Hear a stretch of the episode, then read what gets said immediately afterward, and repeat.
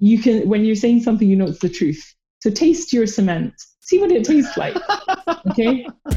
Welcome to the Protrusive Dental Podcast, the forward thinking podcast for dental professionals. Join us as we discuss hot topics in dentistry, clinical tips, continuing education, and adding value to your life and career. With your host, Jazz Gulati.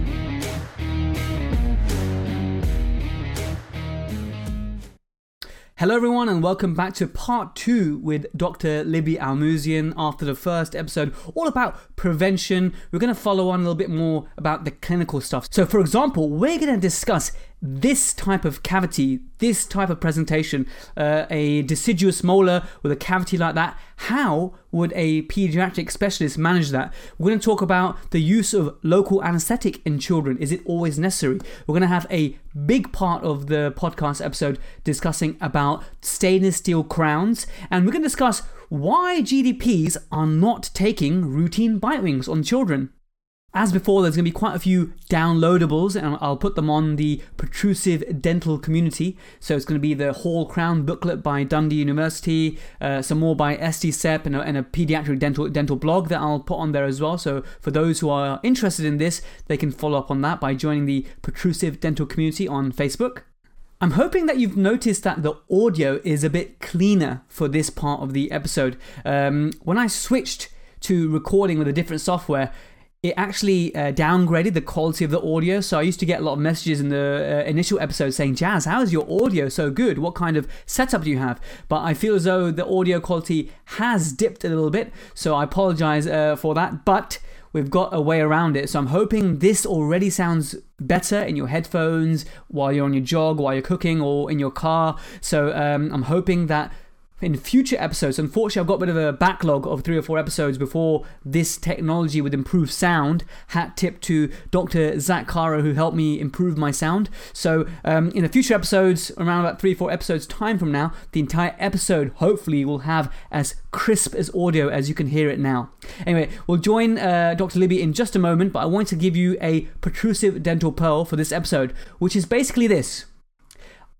During this lockdown period, it can be quite difficult to be your usual productive self because everything is now alien. It's it's weird being at home. You know, the temptations of daytime television, daytime drinking, all these sorts of things are in the way, and you may be feeling that you're not as productive. So I certainly felt that way. So one thing I've started to employ is a trick by someone called Brian Tracy, who um, has numerous books which I read, and one of them I believe is called Eat That Frog. And the way he says it is, Eat That Frog. So, what Eat That Frog philosophy means is when you wake up in the morning, do the most difficult thing and get it out of the way. So that thing that you really can't be bothered with, can't be asked with, you really don't want to do, do that thing first. So that's what I've started to do over the last week or so in terms of what I've been doing. And I think it's made a huge difference by eating that frog first thing in the morning. It's actually improved my day, I think. So is that. His other book, uh, Getting Things Done, was really influential to me around about eight years ago when I read it or when I listened to it. And it's all about getting things done. So checklists and whatnot. But the main tip I can share with you from that book is the philosophy of mind like water. Now, what mind like water means is I used to be someone who I used to have my to do list up here in my head. At random points throughout the day, I might be thinking, right, I've got to do A, B, C, I've got to take the bins out, I've got to uh, make sure I finish this project, I've got to make sure that I message that person, send this email, oh, I haven't, I've got to pay that bill, or whatever it is. But if you actually have a system so that your mind is like water. You don't store anything like that in your mind. Instead, you have a system. For example, for me, it was a, a robust to do list. So every one of my thoughts, every one of my tasks is on a system. And I never have to worry about my tasks because my mind is like water. So I hope that made sense. So those two tips from Brian Tracy, I hope they help you during this lockdown period. And uh, as always, I'll join you in the outro of this episode. I want to talk about now probably the most stressful thing for GDPs, which is yeah. emergency child patient. And I'm not talking trauma because trauma is always um, uh, stressful because yeah. uh, trauma is something we don't see very often, but when we see it, it's really important. And that could probably have its own five part episode, trauma can. But um, Yeah. let's talk about something that really used to stress me out a lot when I was um, earlier qualified and still Mhm. worries me when I see a, an emergency. You know, it's, it's like 1 p.m. and suddenly I see at 3 p.m. a child's booked in with an emergency. Mhm. It's still something that stresses me out. So, um, you know, it's, it's difficult to manage a child when they're in pain. I mean, it's, it's, it's difficult to manage a child in, in any way, but when they're in pain, when they're Mhm. suffering, whether it's an abscess uh, or whatever. So, I want to hear some tips on managing child and prevention. And let's talk about. Can I, can I share that clinical case with you? Yes. Let's start with this. So, that for those listening on the podcast, I'm going to describe the what we're seeing. But uh, for, for, for those obviously watching on, on YouTube right now, then you, you can see this. So, what we're seeing here is an upper left D on a 10 to 10 and a half year old uh, girl. Uh, can you see that okay, Libby? Yeah. Perfect. Okay. Thank you. Brilliant. So the C was removed around about uh, six months ago upon the recommendation of an orthodontist because the threes are looking like they may be ectopic. What I'd realized at this appointment was that um, having a look at the recalls, because I'd seen the patient remove the teeth and I'd seen the patient because of some uh, uh, other issue, she'd actually had not been seen by any of the dentists in practice for, for routine checkups. So uh, one little tip there is make sure that when you see a child for emergency, have they had their recalls? Because this should have been picked up at a recall, but the patient never had a, a routine uh, examination appointment. Anyway, she comes in complaining of a pain on chewing. And when I had a look, um, there was no signs of abscess, uh, uh, signs of an abscess. The tooth wasn't really that tender to percussion, but as you can see, there is some subgingival caries. And obviously, we know this cavity has been there for some time because there's gingival overgrowth into the cavity.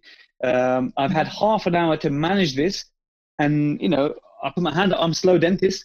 Half an hour to manage this in the way that I want to, in the style that I want to, and you know, giving the uh, child lots of time. That's not enough time to me in an emergency appointment.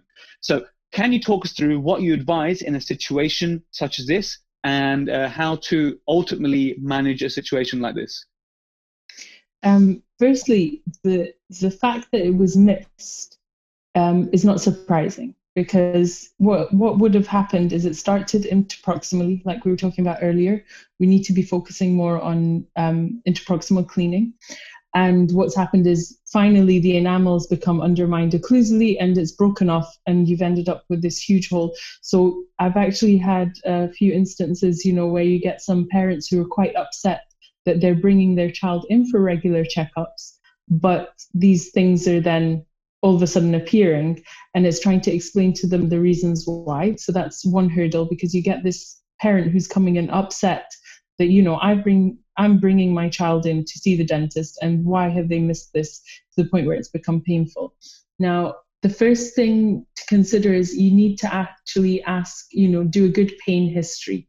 So when you're saying pain on biting, to me that's that's probably because the gingiva is being traumatized. So now it's exposed that gingiva is being traumatized. If that patient didn't have any pain due to uh, from hot and cold, or wasn't keeping them, even if they had it to hot and cold, but it wasn't keeping them up through the night, I would say that that tooth um, could probably uh, have a stainless steel crown. Okay, Mhm. so I think this is something which is underutilized by GDPs. As soon as your tooth, the baby tooth, has two surfaces involved or interproximal surface involved, I would go for a stainless steel crown.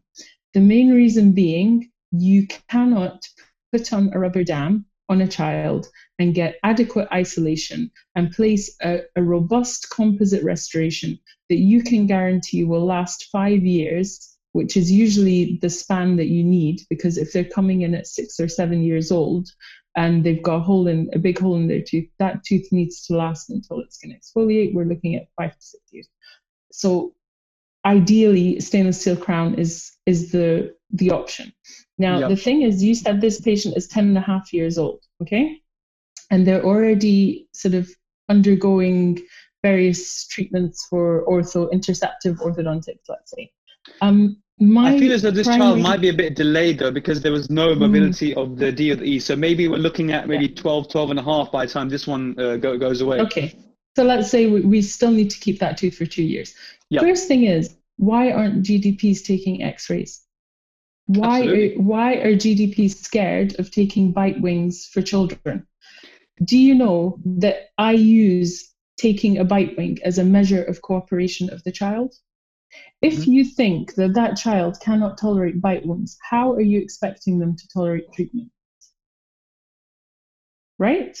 Absolutely. So you need to tell them, you need to say to them, we need to take a picture because I forgot my x ray specs today. I can't see inside your tooth. We need to see how how deep this hole is. We need to see how.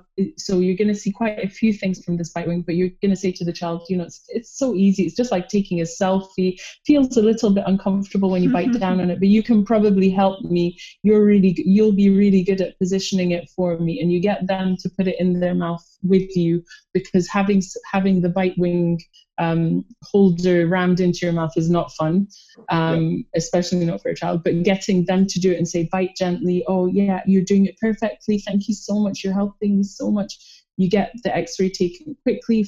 Fantastic, lots of positive reinforcement. You are so amazing, you know. And you either say to them, children younger than you manage this, or you say to them, you're doing better than children who are older than you. Just anything you need to say to get them excited about doing it. And it literally takes seconds on each side. So just getting those x-rays is invaluable. You're going to be can able i, can I just ask you now? Because because obviously uh, yeah. that's amazing point and i think uh, not enough gdps are taking radiographs for various reasons but what is the um, yeah, uh, the youngest that you start taking bite wings because i think that's the first question that everyone's thinking okay at yeah. what age should i be thinking about it? Is it due to eruption pattern or um, what, what you might suggest? Yeah. So um, if you in the SDCEP guidelines, I think it says from four and above. So even you, if they're low risk. Ah, see, now this is where it is. So if they're low risk, you have no reason to think that there there is caries. But if you had any doubt, if there was any shadowing, if the child had high risk from dietary factors that you identified, they weren't brushing well, then you indicate you can take a bite wing. But if you have a space dentition, you can see in between the teeth. Obviously, you don't need to take a bite wing. If the child is, you know, has uh, parent reports phenomenal diet and you know excellent brushing you can't see anything clinically that would give you any doubt then no, you're not going to. and maybe their siblings uh, who are older have had no issues and they're good as well. That's yeah.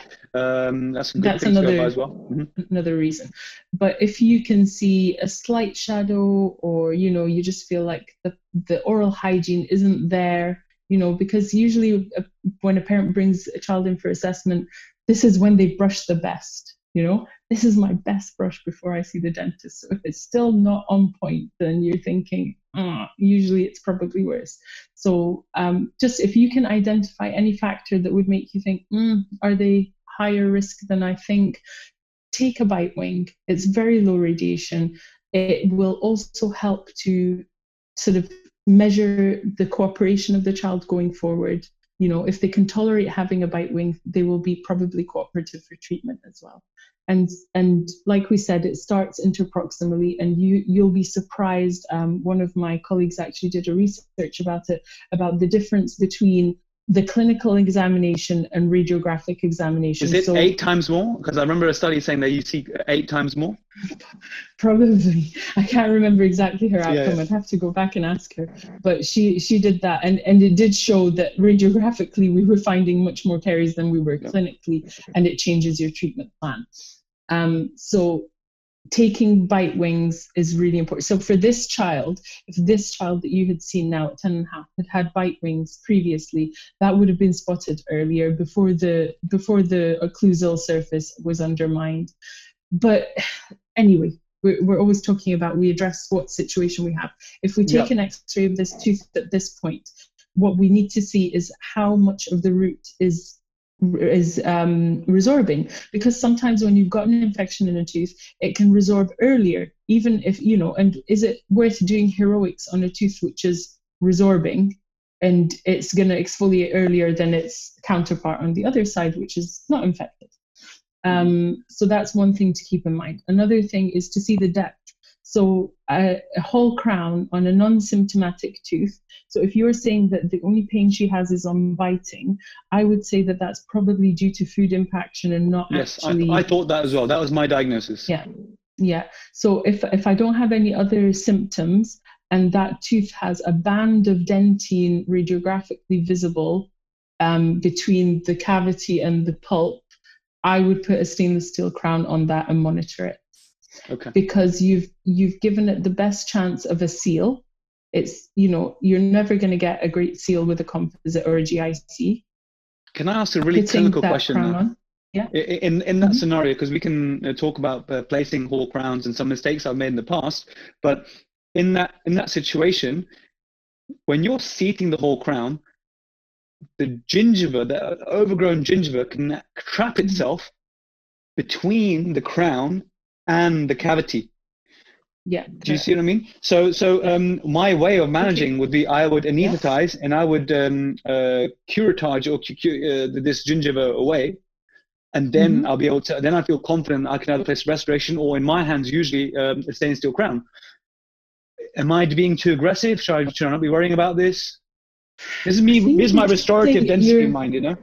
Yeah. So you're a restorative dentist. I'm pediatric dentist. I'm thinking, how can I minimize, do the least treatment for this child? So what what I would do is, if I was really concerned about the gingiva, if it was a little bit of gingiva, I would not be concerned about that when I seat the crown, going inside the crown and just dying off and living happily ever after. If I felt like it was really overgrown, okay, I would I would put in a GIC Okay, so I would push the gingiva aside. I would put some topical anesthetic.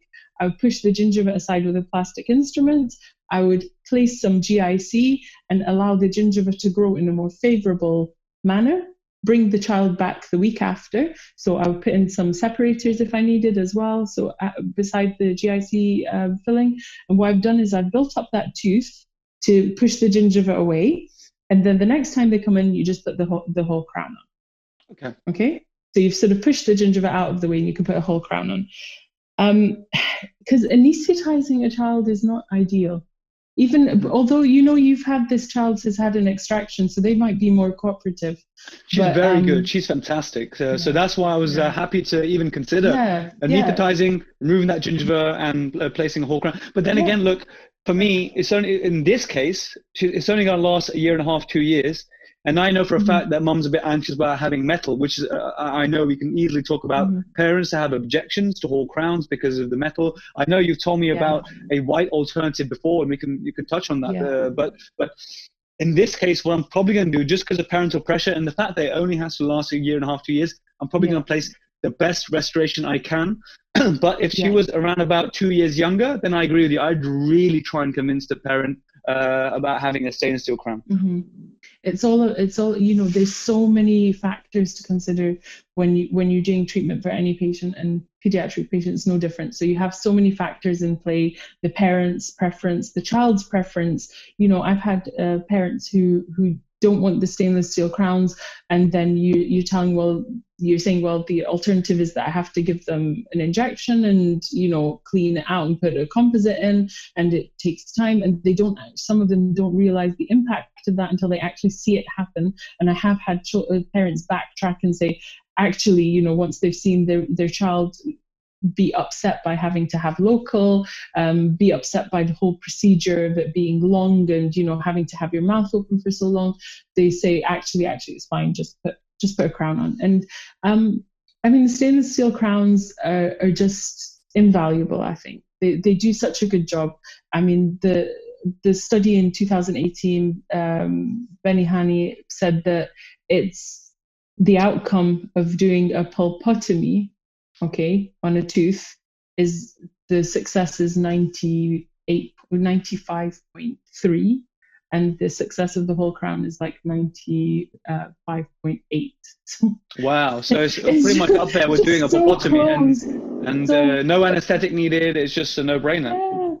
It's like why would you put your child why would you put a child through having anesthetic, having to have a rubber dam on, all those smells of the zinc oxide and the ferric sulfate? It's like Mhm. it's a no-brainer to me. I would rather put a whole crown on and hope for the best. Usually it is the best than put a child through all of that. And do you know what? They come out, they're so excited. Oh, look at me with my Iron Man tooth, with my princess crown, you know? Mhm, mhm. Um, and they show it off to people. They get excited. And again with the parents the parents can get upset because they feel like when people look in their child's mouth that they're a failure that look my child has needed metal in his mouth because his teeth are so bad.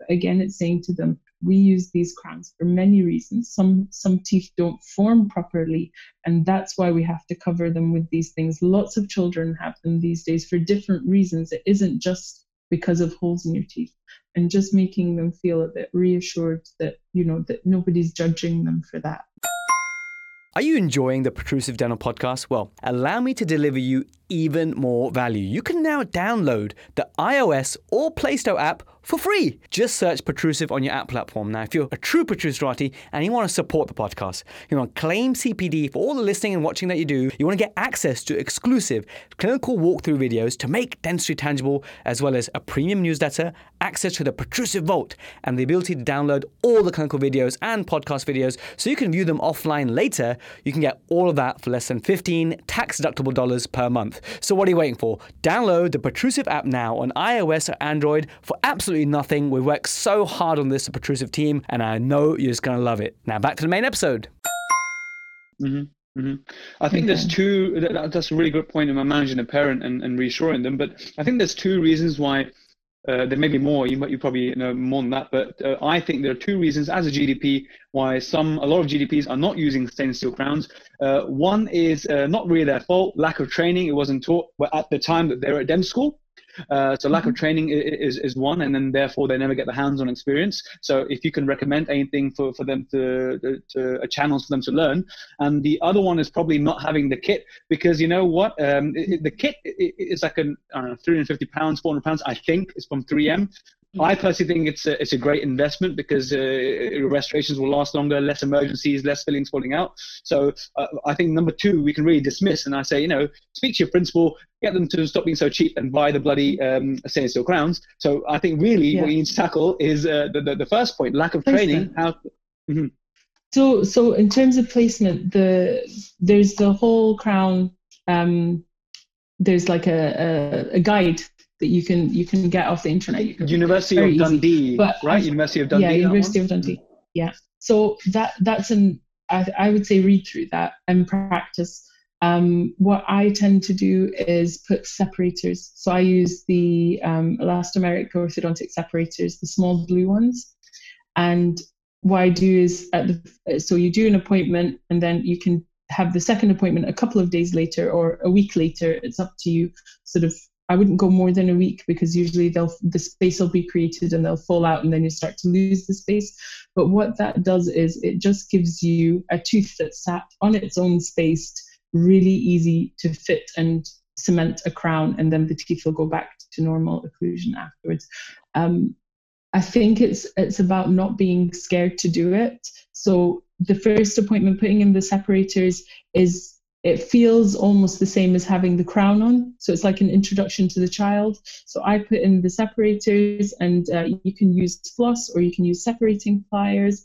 Um, some children might get scared from seeing separating pliers, but actually, how I introduce it is I say, These are my magic fingers because my fingers are too fat to hold this tiny donut. So it's a donut, it's not a. Mm, of donut, course, they get you you get a smirk from them when you go, do you want i'm going to put some donuts in your mouth and they go what is this dentist talking about? You know? So i'm like not sugar donuts. Do you really think i'd give you sugar donuts so yeah we're going to pop in these donuts. They're so tiny. I'm going to use my magic fingers and look the magic fingers can stretch it and, and squeeze it in between your teeth. And we're going to wiggle. So i'm going to put it in, in between your teeth. You have to wiggle as well. So you get them to wiggle and you're wiggling just to place it in that contact point. Once it's in, you say it's going to feel like you've got an, a piece of apple skin or something stuck in between your teeth. If it feels like that, it means it's right. Brilliant. So it's reassuring them that that sensation is the one that we're looking for. If you tell them you're not going to feel it, it, it, you won't even notice it's there. If you say that and then they feel it's there, they feel that you're lying to them Whereas if you tell them up front, this is what it's going to feel like. It might feel like this, it might feel like that. Some people don't notice it at all. Within a few days, you'll have forgotten about it. They usually forget about it as soon as they walk out the clinic, to be honest. But it's just reassuring them that this is, oh, if it feels like that, fabulous. We've done the job right. Well done. You know, just positive, always and upbeat. Um, so placing Libby, that is so routine. That is so routine for you because you, you do this day in day out. Yeah. Uh, oh my god, that apple skin analogy is. Just, I have to just say, say that apple skin analogy is amazing. Mm-hmm. So uh, I think that's really good. It, it's just all about being truthful with children. Children know when you're lying. So even when you're giving them local, um, you don't say you're not going to feel a thing. You say it's going to feel like, and then you give them something that it feels like. So I'll, I'll, go into that when we talk about local. But going back to the separators, so I place the separators because it's going to help me to size and fit a crown much easier, and it's going to help the child. It's like an acclimatization for them. So you can put fluoride and put in some separators in one appointment. That's acclimatization for them. The next time they come in, you're going to say, "Oh, have you looked after my donuts for me, or did you eat them?" And uh, sometimes they'll have fallen out sometimes there's space created sometimes there isn't. Um, the if you can get a separator in you could probably get the crown in but it'll need a bit of a push. So if if you know if the, you've lost the separator but you have been able to place the separator there the space that you need for the crown is less but it, it might need a bit of a push and it's knowing whether the child would tolerate that or not. If you feel that they're too anxious, then place a separator again, bring them back sooner, or place a, thicker separator and bring them back sooner so it doesn't fall out. Um, and uh, when you fit the crown, uh, it's about getting a click. So if it clicks on, you say to them, it clicked. Perfect. That's what we're looking for. And also joking around with them. What size do you think you are? What size tooth are you? Because you know we have sizes from two through to seven. And i'll say what size are your feet? Do you think your tooth is as big as your feet? Um, let's see. And it's just like getting a new pair of shoes. We have to try a few sizes to see which one fits. And I you know they'll it. say does it hurt? I'll say no. Does it hurt when you put a hat on your head? Okay. No it just feels like putting a hat on your head. And I'll take the crown and maybe put it on their pinky finger. See, just like, it's just like putting it like that. And um, once I've got the right size, um, of course, for airway protection, what I do is I cut a piece of band. you know, like it's almost like a plaster strip, mm-hmm. and I attach it to the tooth and I say, This is a mermaid tail. So we're going to have a tooth with a mermaid tail or a fish tail or a dinosaur tail, whatever you want to call it. And I say that so that I don't drop it. I'm really bad at dropping things. So you're just explaining as you're going and let's try it on. You've tried it on. It's the right size. Right. Let's get the um, glue, the glue. And this is really special gloopy glue made by the mm-hmm. Tooth Fairy and Mr. Maker. So Mr. Maker is like this popular crafting guy on TV on CBeebies, okay. and most kids know it, I think. Okay. But anyway, I say I say the tooth. So I'm chatting away while I'm doing all this. Yeah, the Tooth Fairy, Mr. Maker get together and they make this special glue for us. Um, it doesn't taste very good, but if you um, uh, once I've stuck it on, I'll wipe away the extra bits so you don't have to taste it. So it's all about reassuring them that you're doing the best to make them comfortable. You stick it on, you give them a cotton roll, you ask them to bite down. You say, Now I want you to bite as hard as you can, like a tiger. You can do a practice of it beforehand, saying, When we've got the uh, Iron Man tooth on, I'm going to ask you to bite on this. You're going to bite as hard as you can, like this, or like a tiger, like a lion, you know, just all those analogies. And you're cheering them on when they're doing it. And then you wipe away the process, I use a wet uh, gauze because um, I use uh, GIC to cement it, which doesn't taste very nice. Um, can taste some of them are a bit acidic. I've actually, I actually taste my cements. funny, funny story. Because I That's thought, amazing. you know, somebody told me, somebody told me, um, one of my supervisors uh, when I was training said, "Oh, it tastes like salt." We say it tastes like salt and vinegar crisp. I think it says it in the manual. Actually, it tastes like. Tell the child it tastes like. Salt That's what I say crisp. as well. Yeah. I thought, right, but have you ever tasted it? No. No. So actually, I tasted a few, and one of them tastes really lemony. One of them tastes like salt and vinegar crisp. But it's, it's just like so that you can, when you're saying something, you know it's the truth. So taste your cement. See what it tastes like. Okay. like, and you can, and I say to them, I say to them, I know because I've tasted it. Anyway, so we stuck it down. We've got them to bite. We've washed, we wiped away the excess. You can go in with a bit of floss. Oh, here's our tooth fairy floss. Let's check everything is clean. Um, I want to make sure it's really shiny for you. Now, do you want that tail, the mermaid tail, on, or do you want me to take it off? Do you want to walk around with the tooth with the tail? That's why I asked. And mm-hmm, it's just mm-hmm. all distraction because now they've got this new thing in their mouth and it feels weird. It's putting a bit of pressure on their gingiva if it's done if it's done well. So you're trying to distract them this whole time from actually linking the feeling to their brain and getting upset. So you're you're just constantly talking and saying things to them to distract them, and you'll say to them, it'll feel funny because it's something new in your mouth. And I always say to them, especially if they're a bit older, you know, your mouth is so sensitive. Even if you have a grain of sand in it, your your teeth can sense that. So imagine you've got a brand new tooth, and you know it's amazing, and I want you to keep it shiny for me. And at this point, fantastic, you've done a great job. Off the chair, reward. And well, two things I wanted to, because obviously you, move, you moved on to a reward now, which is great. But two things I want to ask about the, the nitty gritty clinical things, which I like to, yeah. to, to, to, to, drop. One is when I've placed a Hall crown or stainless steel crown, um, should I be able to always be able to floss? Because it's so tight sometimes. Is it some in uh, scenarios where I won't be able to floss to help clean the cement? Uh, if so, how do you manage that? Um, it is possible, and if the child is really upset, I would advise the parent and say there's still some cement left, um, which will probably be cleaned away by brushing, but we can check it the next time they come in. Because I don't want to sit there and be so pedantic about a piece of GIC stuck in between the teeth, which is going to leach fluoride onto the tooth beside it. Fantastic. You know, mm-hmm. it's like an added bonus for me. But I'm not going to sit there and be pedantic about um, getting rid of the floss because that will probably upset the child. Yeah, and it's yeah, just giving them more worry. time. Yeah. So if you, I would say try with a probe, flick it out. If you can't, so so there's a couple of ways I manage it.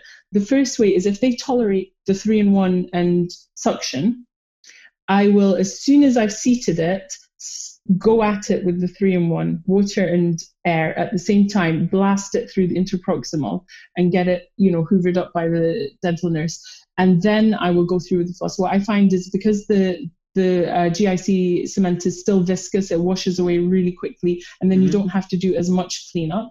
If they don't tolerate the three in one, I will use a damp gauze straight away after to straight away go through with the damp gauze and get in there with the floss as soon as you can. If you can't, due to cooperation or whatever reason, um, and it stays there and it's interproximal, if you can't flick it out with the uh, probe, I would just settle for it the way it is and then just say it will brush away gradually and you know and try and get in there next time with some floss especially if you're seeing them again. Okay so and which cement which cement are you using? Um previously i used um fuji one um which i find is good because it's quite uh, fluid and you sometimes you need that bit of extra time with kids as well because you know you might have a bit of a faff around until they let you seat it properly. You don't want something too quick setting. Um can can dentists use using, fuji 2 or fuji 9 can they can they use that? Should they use that? Um I think it just depends on the work. Because that's what they have. That's what they have in their drawers, mm-hmm. right? Like a GIC. Yeah. I'm just thinking for, for, for those starting to use the technique, should they? Is it just worth so getting I a moved, proprietary since, cement?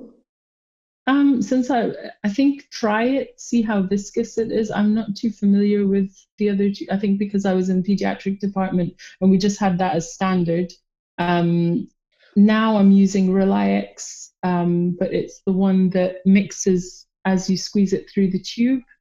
Okay. I'm not sure, I can double check which one it is exactly, mm-hmm, mm-hmm. but that one it gives a bit of a longer working time um, and is viscous. So I think it's you just need a bit of a longer working time to make sure that you've got that extra leeway to see because what you don't want is the child loses cooperation or something or they don't bite down straight away or you know there's you're unable to seat it properly immediately and you don't want that GIC to set quickly.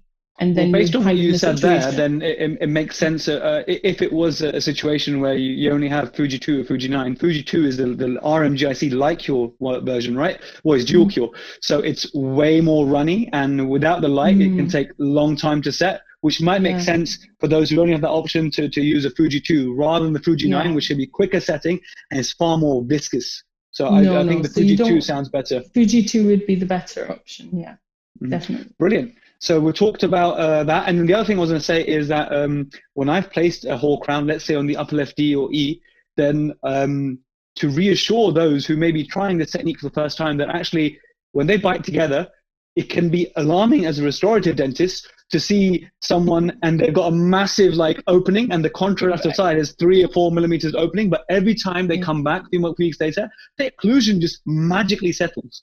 Yeah. So just to uh, So- uh, speak on that. Yeah, it take, I think they said it takes around a week for a child's occlusion to settle. What you have to to bear in mind is they're not adults, they're not fully grown, they're in mixed dentition. They will go through phases where different parts of their occlusion are open, you know, tight contact, uh, spaced, you know, they, they're just going through so many changes that actually it doesn't make, it doesn't impact them significantly and a sore tooth would impact them much more significantly you know not being able to eat on that tooth. But but it's worth Actually- mentioning, isn't it, for those doing it for the first time? Because it actually can be as a for the first time I did it as a student, I was like, oh my gosh, how is this ever going to settle? And it does. if you if you do feel like it's a significant um, open bite and what you would do is monitor it so if if over the course of let's say a month it didn't settle or the child was complaining that it was bothering them then you could um, take off the crown so you'd have to cut it off and redo it so but Mhm. usually i haven't had any cases where that's been the case I think it's a good tip also, and please correct me if I'm wrong, Libby, is never do opposing teeth, so never do an upper left D and a low left D Hall crown at the same time, because the opening would just be ridiculous, right? Is that is Yeah. that still So- something that you follow? the rule yeah so the rule is that you can do two in the same arch on opposite sides so you can do d and d upper you can do d and d lower you can do e e upper e d upper at the same time d e lower at the same time but you can't do contralateral so like you can't do top and bottom on opposite sides and you can't do the same side Okay. upper and lower. Okay, so that's all in the Hall crown manual. So if you, if you have a read through that, that's all. It's I, all I I will stick that on because I think it's a really fantastic resource. Um, I know that Dental Tubules are setting up a, a Tubules Live for Hall Crown. So uh, they're, they're going to have study clubs all over the UK where people will get, dentists will get to uh, place Hall Crowns on models and stuff. So that there is that coming on. And, I, and I'll, I'll share the date with you as well, because for those GDPs in your Okay. network who, because there are uh, some uh, study clubs in Scotland, uh, and, and maybe, you know, uh, if you can go to one of them, be, be a mentor for, for, for these uh, GDPs, maybe that might be a good thing. So uh, I'll be in touch with you uh, about that. Uh, Okay. so let's talk about something, uh, we're going to have to wrap it up eventually, but let's talk about a, a clinical point where local anesthetic and children. I've done it both ways. Uh, in my earlier years, uh, when I used to work in, in mixed practice, let's say, uh, and time is of the essence, I've done it before. I was like, no, it's okay. We'll be okay with that anesthetic. And you're there for the fast hand piece, just doing what you can. And then with the, the slow hand pieces, the rose head burr, and then you just restore to the best of your ability uh, without anesthetic. And I've done it also, and I'm more routinely now, I'm using anesthetic. What is your take and what is your advice for GDPs about local anesthetic use when it comes to restorations? Because for Hall crowns, we, we, we're advocating not to use LA, but for Yeah. restorations, we, obviously extractions, mostly we use LA, but we're talking about fillings. fillings. So the thing the thing with LA and um, even with Hall crowns, by the way, you can use a topical just around the gingiva if the child is is quite uncomfortable. If you just paint a bit of topical anesthetic around the gingival margin, that can help you with the seating just to make it a bit more comfortable. But um, topical anesthetic has another uh, use, which is to acclimatize a child. So most children, what they hate about the local anesthetic is how it feels afterwards. So when they've had it, they don't understand that feeling. So if they've never had local before and you numb them up and all of a sudden their face feels really weird and they, they keep touching it, they keep biting it because they don't understand or know how to process this, they can actually process pain better than they can process that sensation of being numb because it's Mhm. something brand new. Um, so sometimes uh, if you know that next time they're going to come in you you might use local anesthetic. If you give them some topical anesthetic on a cotton roll and you ask them to put it on their tongue and say oh doesn't your tongue feel funny now? Doesn't it feel weird? That's because it's gone to sleep. And usually when your tongue is asleep you are asleep. But this time you are awake and your tongue is asleep. That's why it feels weird. So that's why i say to them. And then it's about reassuring them that it's going to go back to normal so you're going to say to them, I know it feels weird now, but in a few minutes, it's going to go back to normal. Now, after a few minutes, when it starts to go back to normal, they say, She was telling the truth. It's going to mm-hmm. go back to normal. They believe you, okay? Even if they go home and then they realize, oh, it's gone back to normal. You know, they say it's reinforcing the message that you're giving them. Then, when you need to give them local, and you tell they they have this really strange sensation. You reassure them and say do you remember when we did it with the top line with the topical anesthetic how it went back to normal with the magic jelly? Um, it's going to feel the same again. It's going to go back to normal. And it's just because it's asleep but it'll wake up later. So that's sort of one hurdle with giving them local anesthetic. Sometimes in a child who has a non-painful tooth so let's say they have caries in their tooth it's not painful to them Okay, at the moment they're not complaining of pain, but you can see the cavity; it needs to be restored. That's the most common um, scenario, and that's exactly what I want to yeah answer for GDPs. Absolutely. Yeah.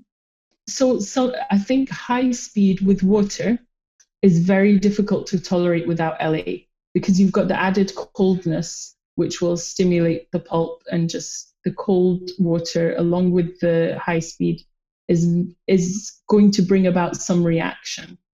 So going at it first with a slow speed is actually probably more favorable. So if you were going to go without LA, you would you can say to the child first. So the thing is, if they know what to expect, you're more likely to get a better outcome. So if you say to them halfway through, once they've started to have pain, that actually I can give you something to make the pain go away, they're not going to be cooperative.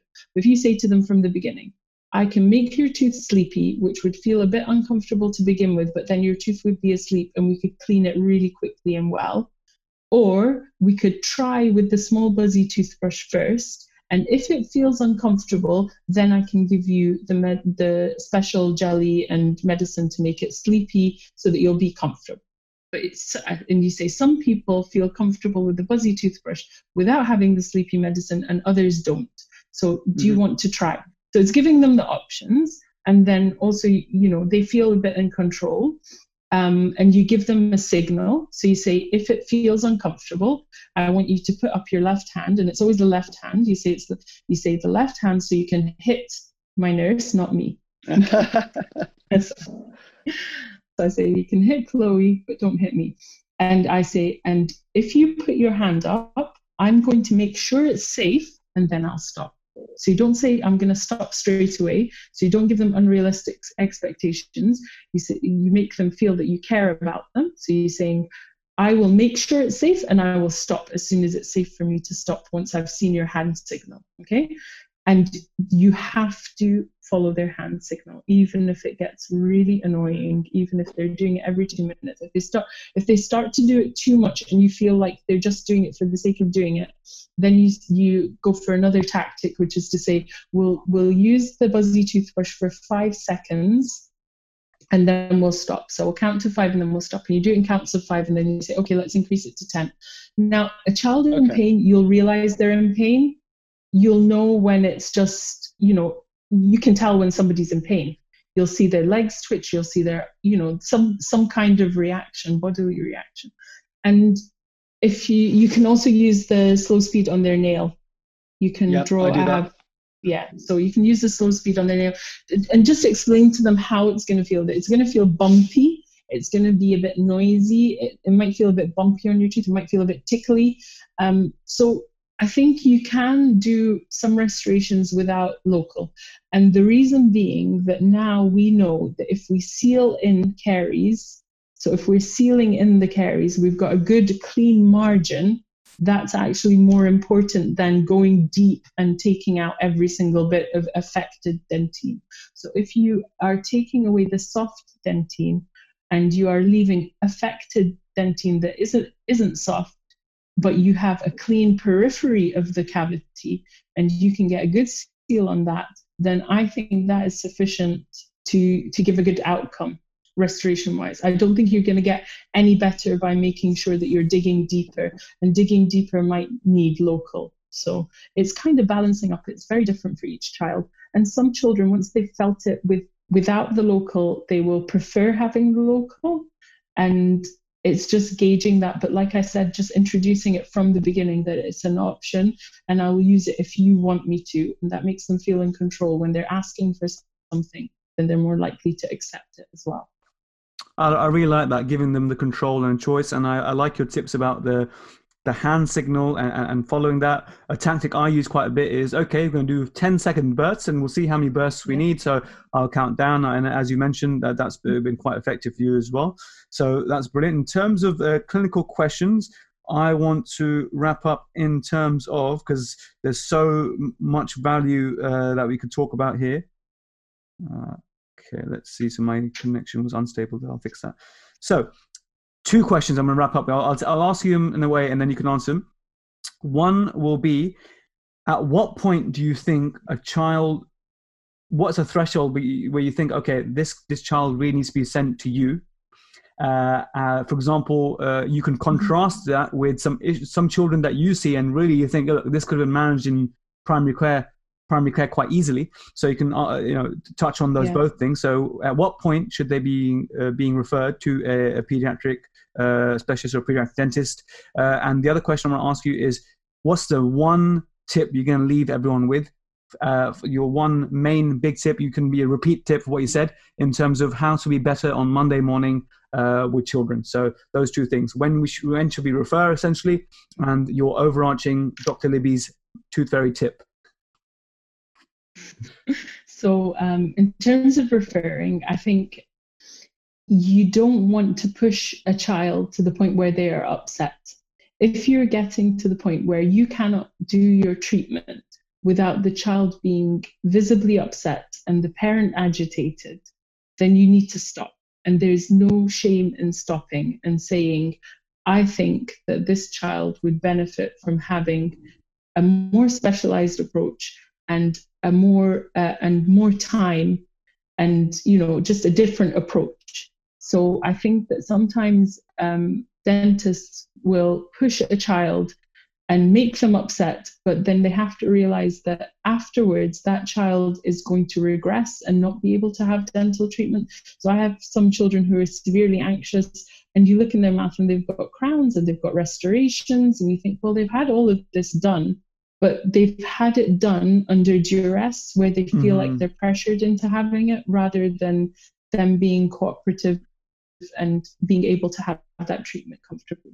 So I think one I think a few of the signs are if the child you know is is visibly upset and cries when you're trying to do anything doesn't want to get on the chair the parent can be uh, if a parent is dentally anxious highly likely their child is so if yeah. you know that their parent, the parent doesn't like going to the dentist, and they'll come in and say, "I'm really scared of the dentist," that that means the child is going to be put off as well. So and children who ask lots of questions, so it's like a delaying tactic. The, so you get these like seven, eight year olds, and the, every time you come near them, wait, wait, wait, and they'll ask you like 10 questions. Wait, I've got another question. I've got another question. Mm, so these are all tactics. Right.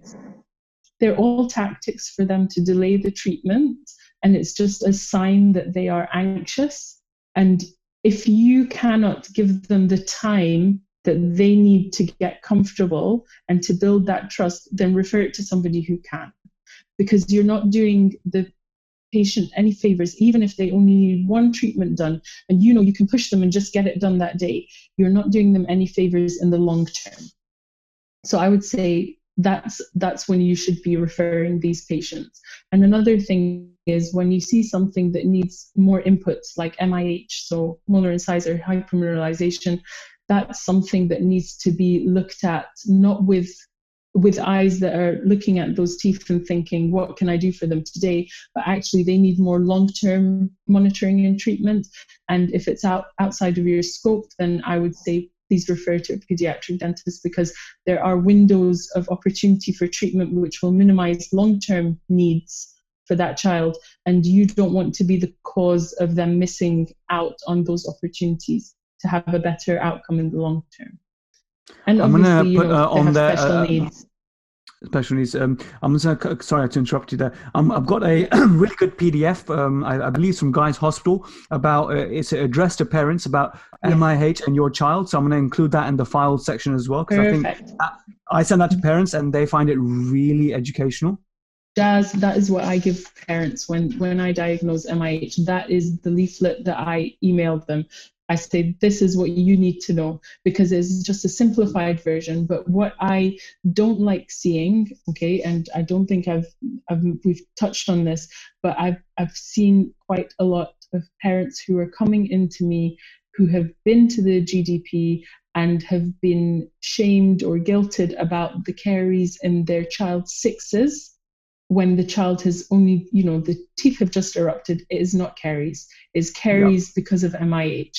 And we need to recognize that. And, you know, uh, I've put together just a list of the signs that this is MIH and not caries. Okay. So, warning signs are if they've had hypoplastic Es. Okay. So, sometimes we get the Es or hypoplastic. Following that, we get the MIH um, or they've had no caries in the primary dentition. So you get this child in who's just got their their sixes through, you know, a year ago or six months ago, and they've got caries in it, but they've never had caries in their primary teeth. That doesn't make any sense to me. There's nothing that could have changed significantly diet wise or health wise, unless there is a significant event in their life. But there's nothing to say, you know, if you've had no caries in the primary dentition, why are you getting caries in your sixes? Okay, so that's something which I, I wanted to bring it, attention to GDPs. And the other thing is when you spot uh, white opacities on the front teeth, on the incisors, you know, that's also another warning sign for um, MIH. Uh, and creamy patches on the molars. So, what you want to do at that stage is you do want a specialist's input because you don't want that child to miss out on the opportunity of having the ideal treatment for them to minimize their treatment in the long term Okay. and um, I mean it's it's very prevalent now. It's forty percent. Some studies are saying it's forty percent the prevalence of uh, MIH. So it's something that we should all be regularly looking out for and checking up on. It's it's something that, and I don't want to shame anyone because um, I feel as though just at the point when I was at dental school, we were getting taught about MIH, but I feel as though three or four years above me, maybe they that was when they weren't. Uh, uh, the pediatric dentists weren't teaching so much about MIH. Absolutely. When I went on my uh, elective and I met these Canadian dentists, who, still, um, who I'm still in touch with today, lovely people, great dentists, and, they had no idea about, and they were 25 years experience, they had no i- idea about MIH, uh, and it's something that a lot of dentists don't know about. In my own practice where I worked in, um, when I sent everyone this handout, they were like, you know, the hygienist and the dentist had no idea about MIH. So you're totally Yeah. right. We should be looking out for the signs, and uh, I'm going to put some more information for listeners about MIH Perfect. so that they don't have that situation that they're confusing it for clinical caries because it just doesn't match up. And the thing is, these um, the sixes that we're talking about that are affected, they are uh, sometimes sensitive, and so what happens is the child actually won't brush those back teeth because they're they're too sensitive to the cold water. So one of the the great tips is to just say to the parents, use warm water when you're brushing, which is just something so Mm. simple, but it can be a game changer. And then the second thing is because the the enamel um, the quality of the enamel isn't the same they actually the uh, sealants don't stick as well to them so that's another reason why we're not able to protect them and also if you're doing a restoration on these sixes they aren't numbed up as easily as normal sixes. So you've got this sort of this vicious circle that they can't brush them because they're sore but then they, they're more poor enamel they're getting holes in them. So it I think these this is the kind of thing that you need to refer to a pediatric dentist because it's not a straightforward um, putting sealants on and put you know doing restorations. It's it's looking at the long term for that child what is best. So I think I I would I love it when uh, I get referrals for MIH because I know that I can give them the best chance going possibly you know going forward. I mean, the the severity of MIH probably has a huge bearing on your treatment plan because if it's mild yeah. and there's no breakdown and you've got a, a good yeah. cooperative patient with minimal uh, orthodontic needs that would benefit from a six removal, that's the kind of uh, child is saying, okay, we've noticed it. Your dentist, your dentist done a good job to identify it. You're yeah. going to have to be a bit more preventive than the average child, let's say. But uh, thankfully, we don't need to do it. But on the other end, it's when there's severe breakdown uh, mm-hmm. then you have that window to have them removed, but the sevens take the place, and that's yeah. where and it's need, important to get those referrals in at the right time. Yeah, and to get an orthodontic opinion at the right time, and you know it might be a case of needing to temporize these teeth until the right moment to take them out. So this is all things that need to be decided by a pediatric dentist with an orthodontist. So it, it is out outside of the scope of a, a general dentist. So what age? Like let's say they're six and they're coming through and there's already breakdown do we need to refer at age six or wait until age eight or? Any tooth that you see with breakdown, refer.